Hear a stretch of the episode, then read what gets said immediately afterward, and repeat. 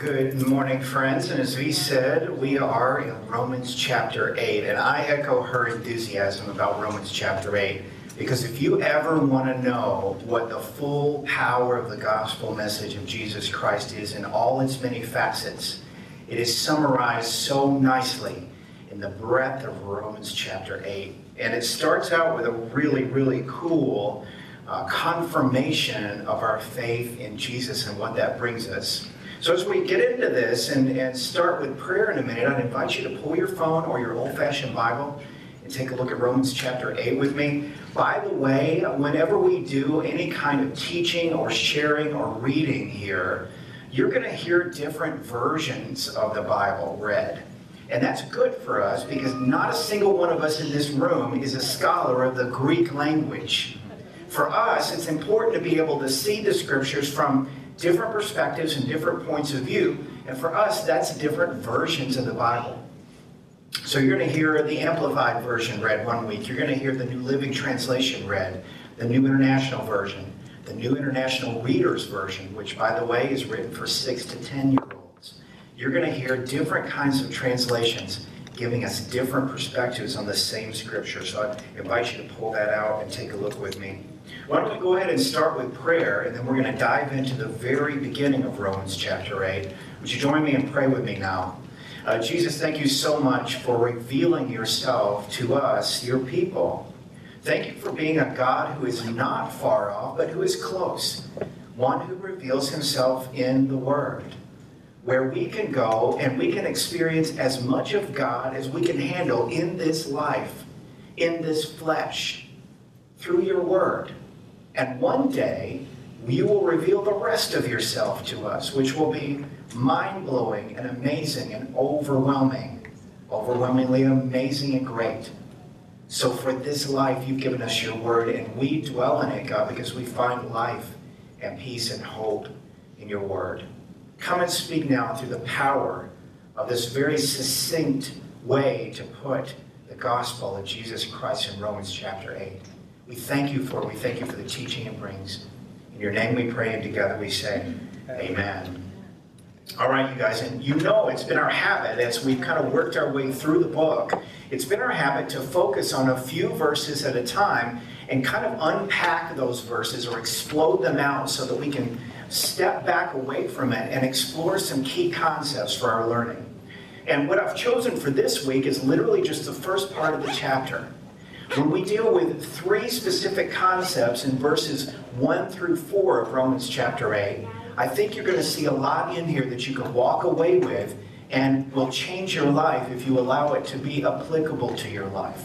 Those three concepts, as we read through the beginning, are no condemnation, weakened by the flesh, and life according to the Spirit. So I'm going to read this part of the passage again. And notice those three concepts are bolded and we're going to stop and take a look at each one of them individually in just a minute.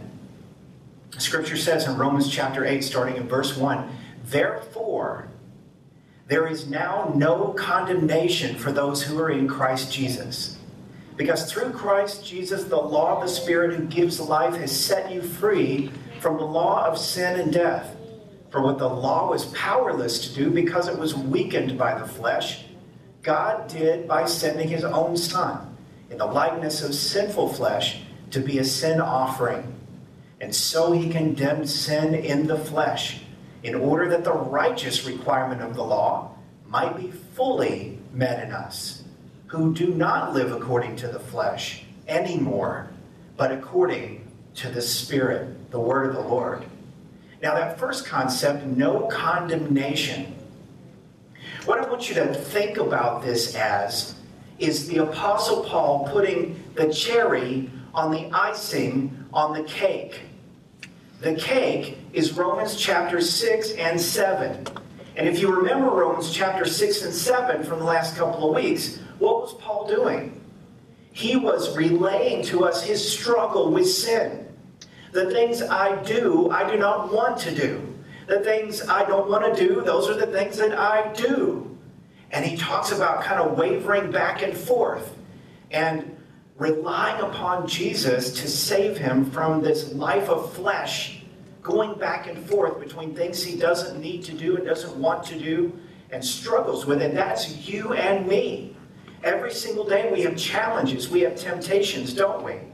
And the Apostle Paul was no different. In fact, I love the fact that the Apostle Paul shared that in Romans 6 and 7 because it encourages me as a regular human being, knowing that somebody who wrote a great deal of the New Testament struggles or struggled with that kind of thing too. Then he gets to Romans chapter 8. And he says, Because of all that, therefore, and you have to ask the question when you see the word therefore in the English, what is it there for? Right? You have to ask the question, what is it there for? Because he's saying, even with the struggle with sin and my flesh and the world, and even the temptation of Satan, there is now no condemnation. There is no condemnation. So when you and I are tempted to believe that there's a little bit of condemnation left, or maybe there's a lot of condemnation left, and maybe it really didn't say that in the scripture, That we need to pull our scriptures out and go to Romans chapter 8 and read these words to ourselves again. Therefore, there is now no condemnation that means the condemnation that we faced before God for our sin is gone. It is as removed as far as the east is from the west. Think of it this way. Uh, this is a young man named Nevis. His last name is Coleman. He's a Chicagoan, and if you follow the news at all, this guy was just recently rehired by the Chicago White Sox on his grounds crew, on their grounds crew. And the reason he was rehired is because he was wrongly convicted of a crime more than 20 years ago. A young woman was murdered, and some terrible things were done to her before she was murdered. He actually was one of the people who showed up and discovered her body. This was back in the 90s. But he was arrested, he was convicted after a trial, and he was sentenced to life in prison. Recent DNA evidence, however, cleared him. This was him 20 years ago. And he was just recently, before he was hired back by the White Sox organization, issued a certificate of innocence. He was issued a certificate that said nobody can ever come back and try him again for this crime. The DNA evidence uh, showed that someone else committed the crime. So he was freed. And then when he rejoined the White Sox organization as a grounds crew member, he had done so after serving 23 years in prison for a crime he did not commit. Now, the difference between us and Nevest is that we stand guilty before God. And this was the crux of Romans chapter 6 and 7. He was innocent and was tried and convicted for a crime he didn't commit. But for you and me, we stand before God triable and convictable for sin. And yet, because of Jesus, Jesus is the one who is tried and was convicted and was sentenced in our stead, in our place. And so when God says there is now no condemnation for those who are in Christ Jesus, what he's saying to us is we have a certificate of innocence. We have a certifiable state of innocence before God that can never be in question because of what Jesus did on the cross and because of what Jesus did after the cross. Now, the reason we know, we've been talking about this for weeks and weeks as we've been working through Romans. But what we want to look at today is the idea of how we react to the law of God and what that means for us and why we needed a Savior to come and why we needed a certificate of innocence. And this is something that you can share with anyone because it is universally true. The scripture says, For what the law of Moses was powerless to do, because it was weakened by the flesh, God did by sending his own Son. Now, think of it this way when Jesus teaches the idea that he fulfills the law, he doesn't teach the idea that he abolishes the law. He teaches the idea that he fulfills it. What that means is, is that all the righteous requirements of the law, the scripture said, were met by Jesus. And what that did is it changed the foundation of your life and mine. You see, if you try to please God by meeting the righteous requirements of the law and earning his favor, what you're trying to do is build the house of your life on a foundation that is made of sinking sand. The house of your life is going to teeter and totter, and it's going to fall down if you try to please God by meeting the righteous requirements of the law. The scripture says that a person who lives according to the flesh cannot please God. So it's like going and telling someone who doesn't have a relationship with God, if you'll just do this and this and this, then you can be a Christian. That includes doing religious stuff. If we place requirements on someone to do this, this, or this before he or she can become a follower of Jesus, then we are not showing them the truth. We're showing them instead a law that they were never going to keep. They were never going to meet those requirements. The Bible literally says that you and I cannot do it. And so expecting people outside of the faith in Jesus to practice Christianity on their own power is futile and backwards. The full and truest measure of the gospel is the bad news that we cannot meet the righteous requirements of the law. That seems really terrible to say to somebody. But it's also the best news ever. As we've been saying in past weeks, the reason we don't try to meet the righteous requirements of the law on our own power is because we're trying to build a house on sinking sand. Here's how that works in the scripture Jesus says, Therefore, everyone who hears these words of mine and puts them into practice is like a wise man who built his house on a rock. In other words, when we trust in Jesus, when we place our faith in Jesus rather than in ourselves to meet the righteous requirements of the law or to please God on our own power, then it's like the house of our life is being built on a rock, on a firm foundation. And the rest of the scripture from Jesus' mouth says this the rain came down and the streams rose and the winds blew and beat against that house. Have you ever felt like your life was being beat up by a strong storm? Caleb wakes me up every single time there's a storm in the middle of the night. Every time there's a clap of thunder, he's up out of that bed and coming into the bedroom. Daddy, every time. And for his little six year old life, that storm is a big deal. For you and me, not so much a big deal. Our storms are different. Our storms are the illnesses and the deaths of people that we love, the loss of work that we like and that provides for our family, a loss of purpose and a dive into depression and despair, a loss of meaning, a loss of relationship, the difficulties of life that come against us. That's what we deal with as grown ups. Those are our storms. But the same ideal holds true. If we trust in the word of Jesus, and follow him and do what he says and trail along behind him as a disciple, making disciples, then the house of our life is going to be built on a firm foundation. Scripture says, Yet those storms did not fall because, or the house did not fall in the storm because it had its foundation on the rock. Likewise, Jesus says, But everyone who hears these words of mine and does not put them into practice it's like a foolish man who built his house on what? On sand. The rain came down, the streams rose, and the winds blew and beat against that house, and it fell how? With a great crash. Have you ever felt like your life was getting ready to fall with a great crash? Now, before Jesus was in my life, my, my life would fall with a great crash. And I would experience despair because of that. After Jesus, began to lead me and saved me and moved my soul to faith. Now, when I experience tough times, there's a basis of hope.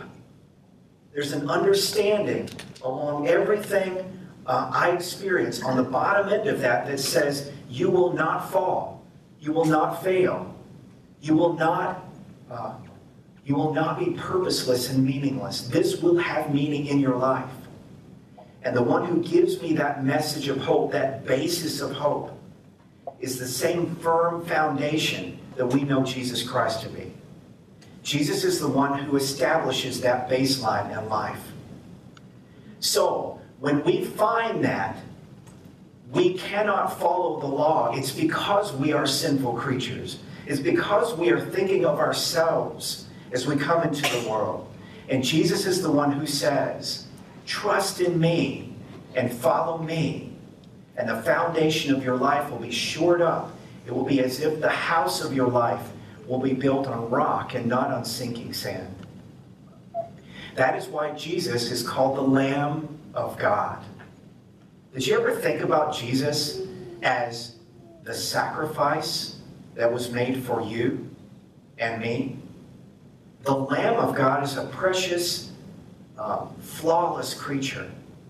He has no blemishes on him. In ancient Israel, they had to find a lamb that did not have a spot on him. So if they had a pet lamb that had a spot on him, maybe his name was Spot, he couldn't be a sacrifice for their sins.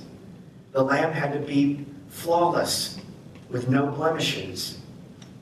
Jesus is sinless. His power is in the Spirit of God.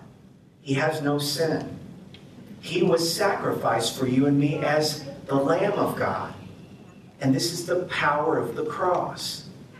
Jesus' life was substituted for your life and for mine. So trying to follow the law to please God is pointless. It is meaningless. In fact, the writer of the Ecclesiastes might even say it's chasing after the wind. Because we all are in need of a sacrifice, in need of a substitute. This is the message of the cross.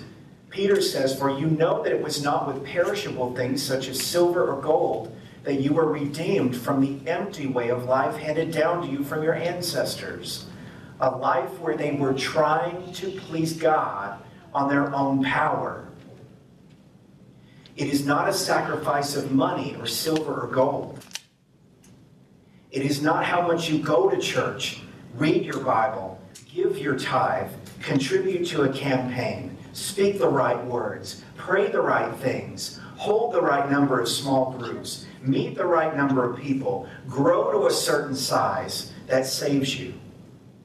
It is only and ever Jesus, and simply, utterly Jesus, the sacrifice for our sins and freeing us up from trying to meet God's righteous requirement on our own power gives us the ability to have small group, to read the scripture, to pray openly to God, to care for each other, and to see growth in our fellowship. Look at what the rest of Peter says here. He says that you were saved with the precious blood of Christ, a lamb without blemish or defect. He calls Jesus what he is. And it is only seeing that, it is only seeing that sacrifice of Jesus, the perfect sacrifice of a flawless, blemishless lamb, that we find purpose and meaning and power. And then the house of our life has a firm foundation under it and cannot be shaken. The scripture says that God so condemned sin in the flesh. He condemned sin in the flesh in order that the righteous requirement of the law might be fully met in us. Now, guys, does it say partially met? It does not. Does it say fully met in us when we think it's fully met in us? No. It says that the righteous requirement of the law was fully met. Period. The Word of God has declared it to be so. And He calls us out and says, Those of us who are saved do not live according to the flesh anymore and what it wants, but according to what? According to the Spirit. Now, let me ask you a question. When the Scripture capitalizes the word Spirit, which Spirit is it talking about? Is it talking about your spirit and mine? or is it talking about God's? God's Spirit. So whenever you see Spirit capitalized, the Father, Son, and Holy Spirit, right? The Spirit we have been given is God's Spirit. So on the cross, my spirit was exchanged for the Spirit of God. On the cross, my body was spiritually exchanged for the body of God, named Jesus. On the cross, my sin was placed in someone else's body, so that in my physical body, someone else's spirit might reign. And whose spirit is that? It's God's spirit. So you literally have a temple of the Holy Spirit that you carry around in your body. Now, when you get up in the morning, and if you're a guy, you're shaving your face, or if you're a lady, you're putting on your makeup, do you see a temple of God's Holy Spirit in the mirror? Is that what you see? I see a couple of scrunched up faces like, no, I don't see that at all. I see a work in progress. I see somebody who needs help. Somebody who needs to be fixed up and cleaned up before he or she can face the world. You need to look at the person in the mirror as the one whom God has saved with the ultimate sacrifice. You need to see yourself as a walking temple, a tabernacle of the Holy Spirit. Because, friend, that is what you are. Whether you know it or not whether you realize it or not, whether you act like it or not, you are the dwelling place of the Holy Spirit. He lives in you. He works in you. He speaks through you. He acts in you. And he dwells there because of Jesus. You are all that and a bag of chips. The scripture says this we do not live according to the flesh, but according to the Spirit. The idea is like this. If you go back a couple of decades, about the same time that Nevis was perhaps arrested for his crime, there was a new wave of popular jewelry coming out that had WWJD on it. Do You remember those days? Sometimes people still even wear them. What does WWJD stand for? What would Jesus do? Now, in and of itself, there's nothing wrong with that idea, and it kind of even makes a cool accessory.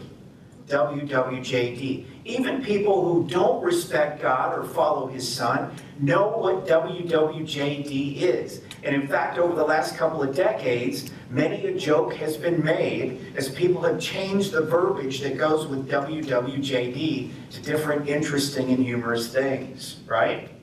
But the idea becomes this it's more than just what would Jesus do. The idea is this the Spirit of God asks the question what would Jesus think? What would he feel? And how would he act? And what would he say? The Spirit of God literally leads us into the question how would Jesus live beyond even how he would act or what he would do? We are called to the mind of Christ. And the mind of Christ is what produces the word of Christ out of our mouths. And it produces the actions of Christ out of our bodies. When we talk about being the hands and feet of Jesus, there's more than just mimicking Jesus with what we do with ourselves. There's mimicking Jesus by how we think, what we feel in our hearts, what we speak out into our lives. All of those aspects of life are important because what they do is call us into a new level of trust. We begin to trust Jesus with what we think and how we feel and what we speak and what we do. So, what would Jesus do is on steroids here. This is where what would Jesus do becomes how would Jesus live? And for you and me, we are thousand percent free to spend the rest of our earthly lives exploring how Jesus lives. Why? Because of Romans chapter 8 and verse 1. There is therefore now no condemnation for those who are in Christ Jesus. For us, it very simply looks like this it's like going to the pool and having your four year old jump into your arms without floaties on for the first time. What does that require? It requires trust, doesn't it? And if you've ever had that experience before, you know that that is the rawest and most simple, most simplest version of trust you can find. Because if you don't catch that kid when he jumps or she jumps into your arms the first time, what's going to happen? Total chaos, right? Kid's going to sink into the water. But you know, God says to you and me, I will never fail to catch you. And the trust that you and I have is more than just for the first time. The trust you and I have builds and grows. It is progressive.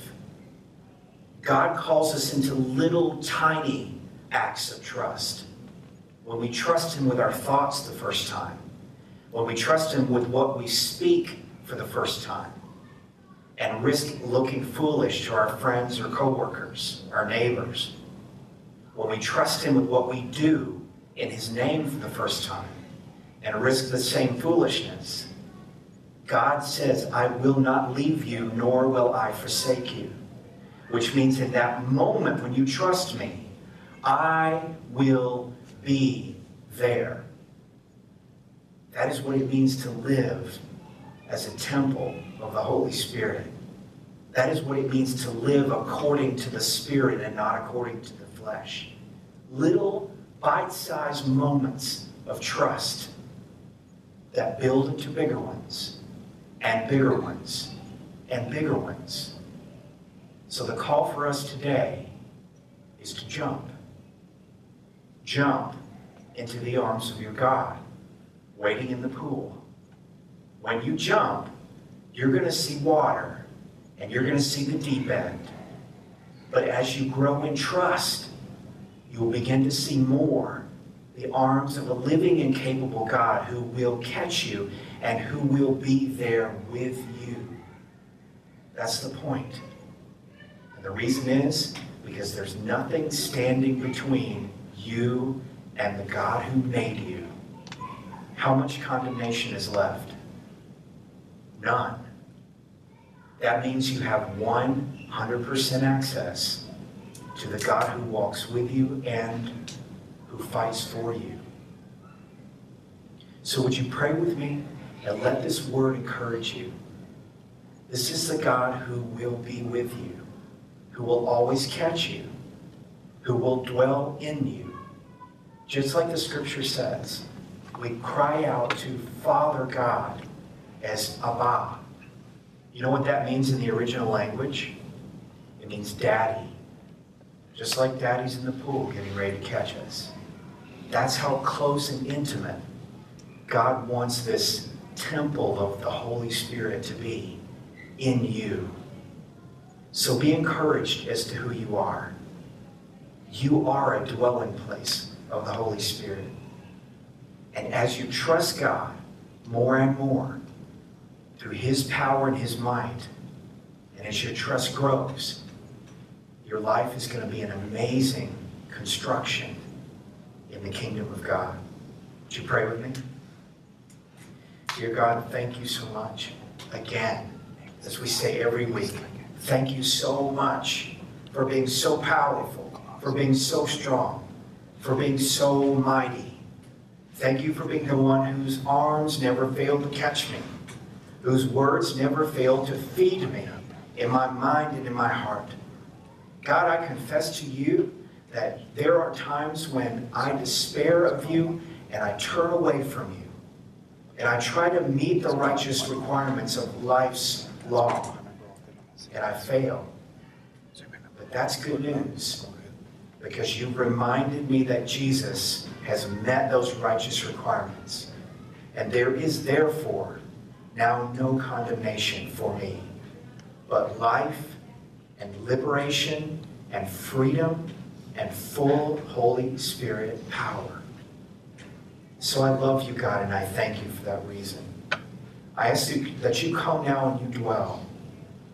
You will be with me from this moment forward, forever and ever. Amen and amen.